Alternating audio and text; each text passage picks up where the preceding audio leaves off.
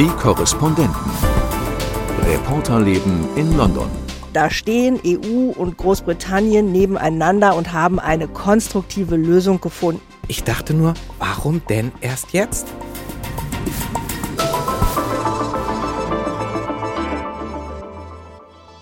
Hallo und herzlich willkommen, da sind wir wieder, die ARD-Korrespondenten in London, immer mal in anderer Zusammensetzung und heute mit dabei TV-Kollege Sven Lohmann. Hallo Sven. Hallo. Und aus der Stammbesetzung Gabi Biesinger. Hallo Gabi. Hallo. Und ich, Imke Köhler. Heute habe ich eins der besten und kuriosesten Statements im Gepäck, die ich hier in Großbritannien je gehört habe, nur um schon mal Appetit zu machen. Wer sich für das Königreich interessiert, will diesen Leckerbissen nicht verpassen, aber zu dem kommen wir dann später.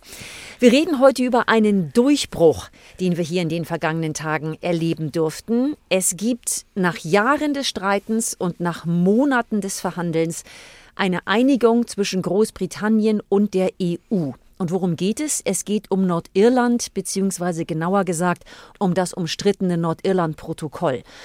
Und Sven, wir haben das, glaube ich, alle schon hundertmal erklärt. Man muss es auch immer mal wieder erklären, weil das aus deutscher Sicht nicht so eindeutig und präsent ist. Du hast das sehr schön auf Instagram gemacht. Vielleicht, Oh, drei, vielleicht drei Sätze dazu. Wo lag denn das Problem bei diesem Nordirland-Protokoll? Ja, es ist wirklich äh, sehr, sehr kompliziert. Also wir haben auf der irischen Insel ja im Norden Nordirland und im Süden äh, das EU-Mitglied Republik Irland. Und nach dem Brexit hätte zwischen der britischen Provinz Nordirland und dem EU-Mitglied äh, Irland natürlich eigentlich eine Grenze verlaufen müssen. Aber das wollte niemand aus den bekannten Gründen. Wir hatten da ja jahrelang äh, diese schweren Auseinandersetzungen und eine offene Grenze ist halt Teil des Friedensprozesses. Und deswegen haben die EU und Großbritannien ausgehandelt, wenn es jetzt zu Warenkontrollen kommt, dann passiert das, äh, wenn die Waren nach Nordirland gehen. Das hat aber dazu geführt, dass es wahnsinnig viele Kontrollen gab, Papierkram, die die Händler da ausfüllen mussten, auch wenn jetzt beispielsweise jemand aus England ähm, etwas nach Nordirland schicken wollte, also eigentlich innerhalb des Königreichs, müssten da Zollerklärungen ausgefüllt werden und auch Gesundheitszertifikate. Und darüber gibt es seit Jahren Streit. Das haben beide verhandelt, aber äh, Boris Johnson, der das ja auch selber unterzeichnet hat, fand äh, kurz danach das äh, auch nicht mehr so gut und hat es dann irgendwie torpediert. Und da er das, wie er das immer macht, äh, natürlich auf eine sehr poltrige und konfrontative Art gemacht hat, äh, haben sich da beide sehr verhakt. Und äh, ja, Rishi Sunak, der Premierminister, der neue, der ist in die Verhandlungen nochmal eingestiegen und hat dort offensichtlich ein paar gute Lösungen für Großbritannien gefunden. Der hat jetzt den Durchbruch geschafft, wenn man so will. Er wird dafür gelobt, dass er jetzt letzten Endes den Brexit wirklich umgesetzt und vollendet hat. Er hat es geschafft, doch mit der EU nochmal nachzuverhandeln. Und dann gab es hier eine Pressekonferenz mit Sunak, mit EU-Kommissionspräsidentin Ursula von der Leyen, wo diese Vereinbarung, die Windsor Framework heißt, vorgestellt wurde. Ein neues Regelwerk also. Und Gabi, das war ein wirklich großer Moment für Post-Brexit-Britain, oder? Ja, unbedingt. Also dieser Vertrag und auch diese Einigung und auch dieser Auftritt wurde als historisch bezeichnet und das ist er, glaube ich, auch. Ich musste so ein bisschen dran denken. Tony Blair war ja manchmal etwas pathetisch und er hat ja dann beim Karfreitagsabkommen gesagt, als das unterzeichnet wurde, Today I feel the hand of history upon our shoulders.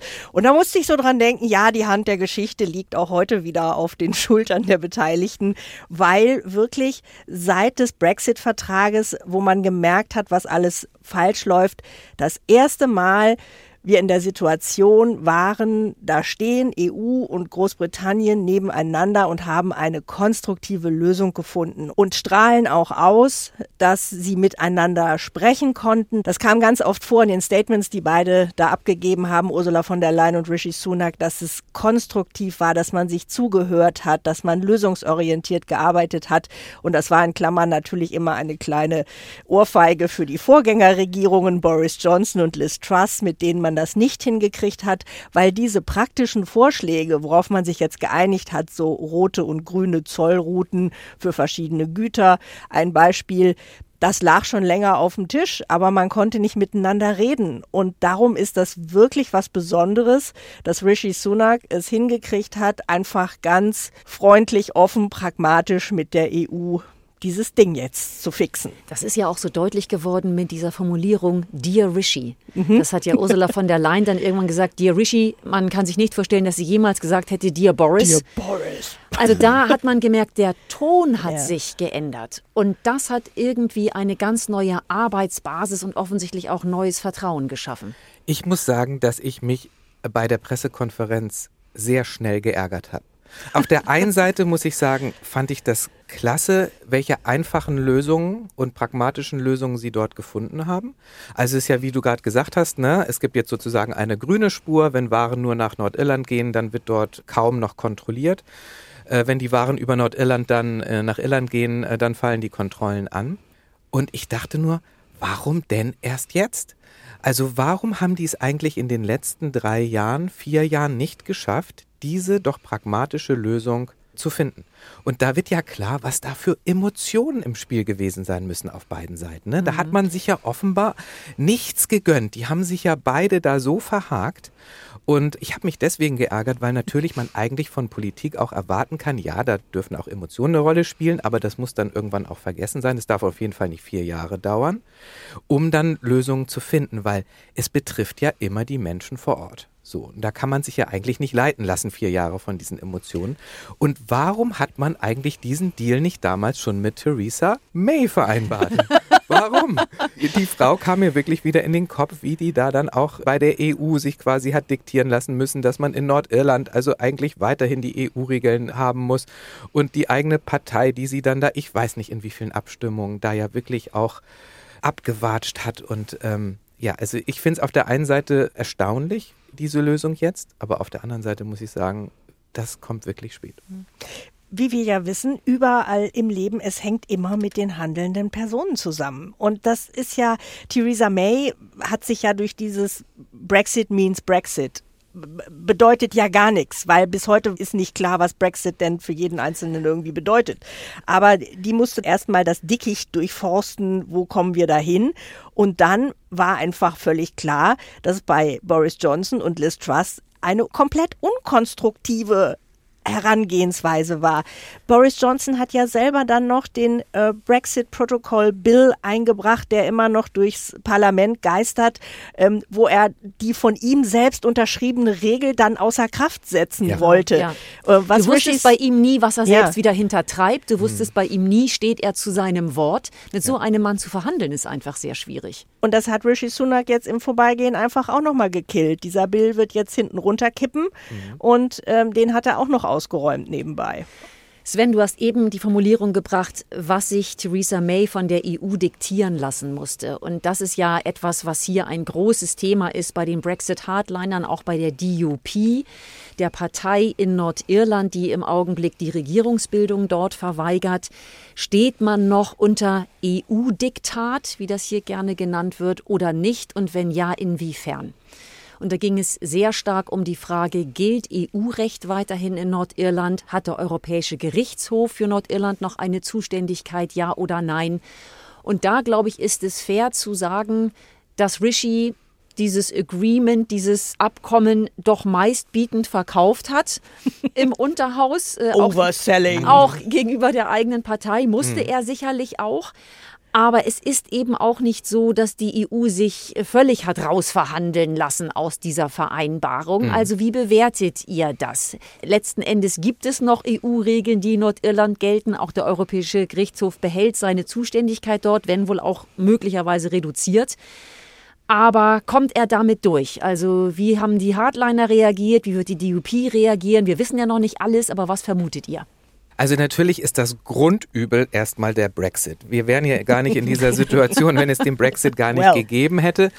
Und ähm, natürlich kann man da nicht sagen, das ist alles ganz einfach. Im Gegenteil, gerade durch diese Sondersituation auf der irischen Insel, wo du ja auf der einen Seite eben diese Grenze nicht haben willst und auf der anderen Seite aber natürlich auch der Wunsch ist, dass beide Seiten ihre Souveränität haben und dass die beiden Binnenmärkte ja auch quasi unter der Kontrolle der jeweiligen Seite ist, hast du ja eigentlich ein fast unlösbares Problem. Ähm, aber wenn ich gesagt habe, ich habe mich darüber geärgert, warum es so lange gedauert hat, dann sieht man doch, dass es natürlich pragmatische Lösungen gibt, sonst hätten wir sie, sie ja jetzt gerade nicht, wo man quasi auf die Bedürfnisse von beiden Seiten Rücksicht nehmen muss. So, und wenn man das Ganze unter der Brille äh, betrachtet, hat man hier jetzt Wege gefunden, dass eigentlich beide Seiten ihre Interessen wahren können? Hat man gute Kompromisse gefunden? Hat man ein Bewusstsein geschaffen, dass man nicht nur auf sich selbst guckt, sondern auch auf die Bedürfnisse der anderen Seite? Dann würde ich sagen, ist beiden Seiten da wirklich etwas gelungen, wo man sagen kann, das scheint pragmatisch zu sein, da kann man damit leben und kann eigentlich dieses unlösbare Problem zumindest irgendwie gut handeln. Wenn wir jetzt wieder das unter der Brille betrachten, was die Hardliner in Großbritannien ja wollen. Und das sind einmal diese äh, Brexiteers und auf der anderen Seite auch diejenigen in Nordirland, die ja wollen, dass Nordirland zu dem Vereinigten Königreich gehört und die überhaupt nichts zulassen, wo jetzt irgendwie so eine Art von Kompromiss ist, dann werden die nicht zufrieden sein. Und die werden auch nie zufrieden sein, weil dieses, wir kriegen alles, wir essen den ganzen Kuchen, wir wollen den ganzen Kuchen haben, das wird es nicht geben. Und ich glaube schon auch, dass Rishi das in seinem ganzen Optimismus so ganz gut verkauft hat. Und wenn man jetzt in die Details geht, dann wird man auch schon merken, so einfach wird es an der einen oder anderen Stelle nicht sein, außer du zeigst guten Willen. Mhm. Und wenn ich jetzt sage, Rishi Sunak und auch Ursula von der Leyen, die zeigen gerade den guten Willen, dann würde ich denken, kann eigentlich jeder sagen, das wird schon funktionieren. Und selbst wenn es irgendwo schief geht, dann sind da Mechanismen drin in dieser Vereinbarung. Das ist nicht ganz einfach und das wird auch dauern, dann musst du irgendwie sagen, das möchte ich nicht. Und dann wird es mehrere Stufen geben, wo man dann vielleicht sein Interesse durchsetzt, aber man hat wenigstens die Möglichkeit. Aber jetzt irgendwie, wenn man als Hardliner sagt, ich kann nicht sofort äh, Stopp sagen, nee, das geht natürlich nicht. Auf der einen Seite gehört Nordirland nach wie vor zum EU-Binnenmarkt und dann aber zu sagen, wir wollen gar keine EU mehr in Nordirland whatsoever, nicht in Form von Gesetzgebung, nicht in Form eben des Europäischen Gerichtshofs, der noch irgendetwas zu sagen hat oder haben könnte in Streitfällen. Das geht eben von der Sache her nicht. Ja. Also Rishi Sunak hat diese Vereinbarung in höchsten Tönen gelobt. Er hat sie dann im Unterhaus verkauft. Er ist dann auch nach Nordirland gereist, um diese Vereinbarung den dortigen Parteien vorzustellen, den Geschäftsleuten, auch den Nordiren insgesamt schmackhaft zu machen. Und dabei hat Sunak etwas von sich gegeben, was man gehört haben muss. Mhm. Und jetzt kommt das Statement, das ich vorhin versprochen habe. Also Ohren auf, das hat er gesagt.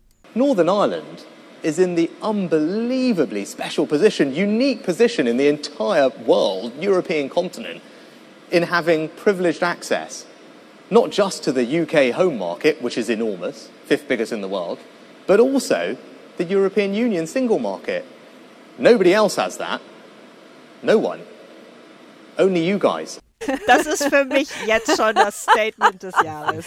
Also es ist unglaublich, der überschlägt sich Sunak fast mhm. und sagt, Nordirland ist in der unglaublichen, einzigartigen Position in der ganzen Welt, bevorzugten Zugang zum britischen Markt und zum EU-Markt zu haben. Kein anderer hat das. Keiner nur ihr. Und da weiß man eben nicht so genau, soll man lachen oder heulen. Und dann ging es bei ihm auch noch weiter und er hat Folgendes gesagt. I can tell you when I go around the world and talk to businesses, they, you know, they know that. They're like, that's interesting. If you guys get this sorted, then we want to invest in Northern Ireland because nowhere else does that exist. That's like the world's most exciting economic zone.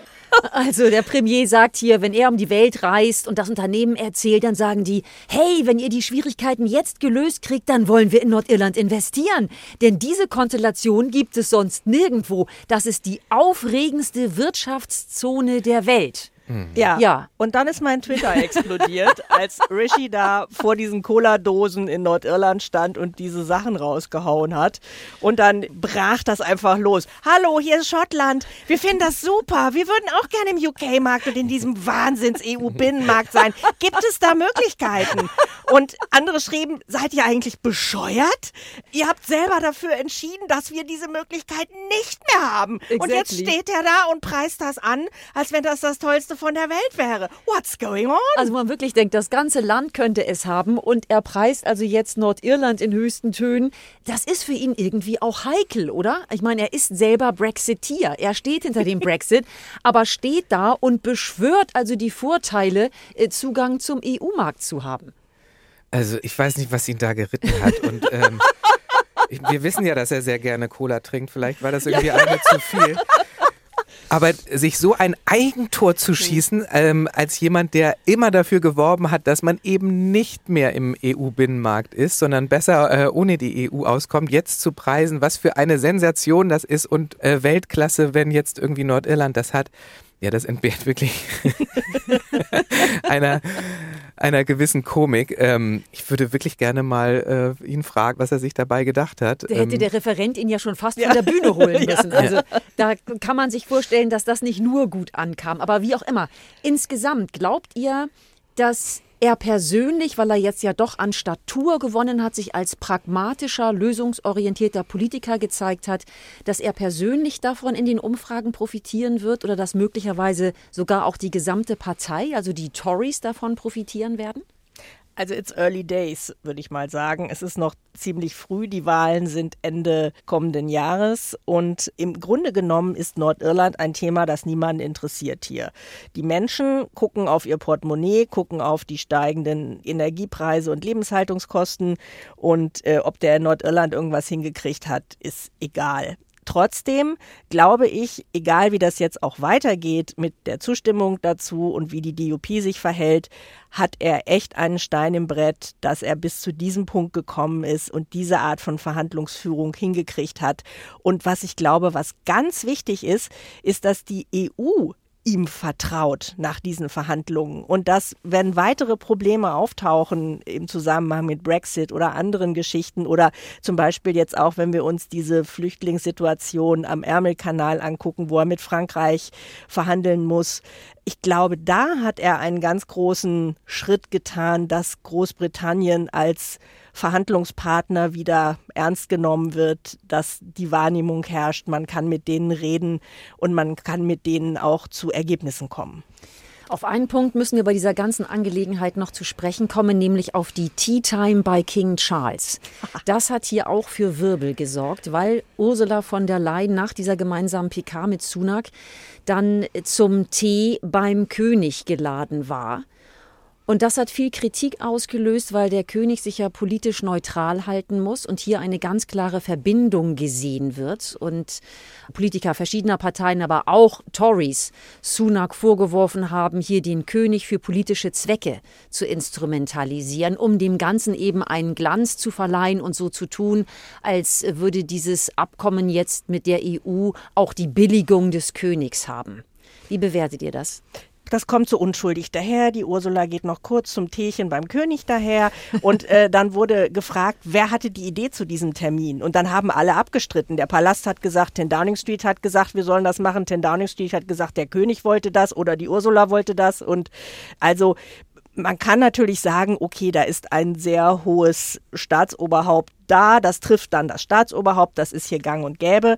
Aber natürlich hatte das eine politische Konnotation. Und was besonders interessant ist, Nordirland, die Protestanten in Nordirland, die ja auch durch diese DUP, die, das muss man vielleicht an dieser Stelle nochmal sagen, ja seit acht Monaten die Regierungsbildung in Nordirland verweigert. Also die richtig ein fettes Problem haben, wo Rishi Sunak hofft, dass das jetzt mit diesem Deal auch wieder behoben werden kann. Die sind besonders königstreu und royal Royalistenanhänger und das ist eine äußerst wichtige nationale Person und Institution für sie. Und denen nun zu zeigen, hier ja die Ursula, die mit dem Rishi den Deal gemacht hat, jetzt hier der König und der König steht dahinter, das ist natürlich schon heikel. Und da kam dann auch direkt Protest aus Nordirland und ich habe gestaunt, Peter Hunt. Peter Hunt ist ein langjähriger Königshausberichterstatter der BBC, der inzwischen nicht mehr da ist, der woanders ist, und der hat getwittert, This is a very serious error of judgment by King Charles. Also eine echte Fehleinschätzung von König Charles. He has abandoned his unifying role. Er hat seine einende Rolle verlassen und äh, einen politischen Streit betreten. Und dann, History won't be kind. Someone's head will roll. Also, die Geschichte wird da nicht gnädig sein und es wird jemand seinen Kopf darüber verlieren. Da sind wir ja bei alten Enthauptungspraktiken, die wir aus alten Königszeiten kennen. Also, da habe ich schon gestaunt, wie emotional äh, das wahrgenommen wird, dass Charles hier kurz meine Hand geschüttelt hat. Mhm, so schlimm kommt es ja hoffentlich nicht, dass gleich Köpfe rollen. Aber es war wirklich interessant, dass keiner mehr zuständig sein wollte, wobei solche Empfänge ja in der Regel auf Geheiß der Regierung geschehen. Und insofern ist wahrscheinlich Rishi Sunak schon derjenige, den man hier dann verantwortlich machen ja. muss. Aber das ist bestimmt eine ganz ja. subtile Botschaft gewesen und die aber kann, aufgeflogen ist. Die aufgeflogen ist. Aber ähm, ich finde es deswegen vor allem interessant, weil die DUP in Nordirland, die fühlen sich ja seit Jahren von den Tories in Großbritannien verraten. Weil die Tories sagen immer irgendwas und dann halten sie es nicht und in Nordirland auf Seiten der Unionisten traut ja keiner mehr den Tories. Und wenn jetzt der Rishi einen Deal macht mit der Ursula von der Leyen, dann hat das sozusagen zwar nicht explizit, aber so ganz subtil ja auch noch den Segen von dem König. Dann sorgt das natürlich vielleicht dazu, dass man sagt, okay, wenn selbst der König jetzt da irgendwie im Spiel ist, dann muss das ja was bedeuten und dann muss man dem Ganzen vielleicht ja auch eher trauen. Also das, was die Tories alleine nicht schaffen, da brauchten sie vielleicht den oder Rishi Sunak in dem Fall den König. Die haben natürlich gar nicht über Nordirland da gesprochen. Die haben ja Tee getrunken und auch Charles hat sich ja offiziell überhaupt nicht dazu geäußert. Aber allein diese Symbolik ist eine Botschaft und bei der DUP ist ja auch der König und die Monarchie sehr, sehr wichtig. Und so, das war bestimmt ein sehr gewollter strategischer Move von Rishi Sunak und seinem Team. Man hat ja das Gefühl, dass man diesen Move auch schon bei dem Namen der Vereinbarung sieht, oder? Mhm. Also äh, Windsor Framework. Es hieß ursprünglich mal, könnte Windsor Agreement heißen, dann wurde das verworfen. Jetzt sind wir aber letzten Endes wieder beim gleichen. Also Windsor ist mit drin. Man hätte sich auch in London oder sonst wo treffen können und das Dokument hätte dann ganz anders geheißen. Also da will man schon diese Verbindung herstellen, offensichtlich. Das war ganz lustig. Das kam ja alles so ein bisschen holter die Polter. Da wird lange gekreist und wann wird geboren, war immer die Frage. Und dann äh, ging es Sonntagnachmittag äh, los, dass Meldungen kamen, morgen irgendwas mit Nordirland. Und ähm, dann kamen immer mehr Meldungen und es hieß dann, ja, äh, Rishi Sunak wird Ursula von der Leyen in der Grafschaft Berkshire treffen. Und dann, what the hell, Grafschaft Berkshire, warum denn? Und dann, ah, Windsor ist genau, in Berkshire. Ja. Und dann leuchteten hier schon alle Augen. Aha, und ah, the king might be involved, also auch noch der König. Also die Orchestrierung, die sollte nicht gleich enthüllt werden, aber wer zweimal nachdachte, der war dann schon auf der richtigen Spur. Und das ist ja auch mit ein bisschen Vorlauf, wie du schon mhm. gesagt mhm. hast, ja auch rausgekommen. Und da das ja nie offiziell war, hätte es ja immer noch die Möglichkeit gegeben zu sagen, ah, vielleicht machen wir hier einen Fehler, äh, vielleicht ist das doch zu politisch, das ist heikel, da regen sich so viele Leute auf, das kann man in den falschen Hals kriegen. Wir haben es nicht offiziell bestätigt, dann lassen wir es nicht stattfinden, ähm, dann, dann hat es das nie gegeben. Aber nein, sie wussten, dass es diesen Sturm gibt und sie haben es durchgezogen und deswegen kann man, glaube ich, auch fest davon ausgehen, dass es mit voller Absicht war. Also da hat sich dann Sunak doch als Stratege erwiesen und er hat, wie gesagt, einen Erfolg zu verbuchen. Er gilt ja immer als Technokrat, aber er hat tatsächlich hier etwas zustande gebracht, was seine Vorgänger, darf man so sagen, nicht hingekriegt haben. Das war für heute der Podcast aus London mit Gabi Biesinger und Sven Lohmann. Und Imke Köhler. Tschüss. Tschüss. Die Korrespondenten. Reporterleben in London. Der Großbritannien-Podcast von NDR Info.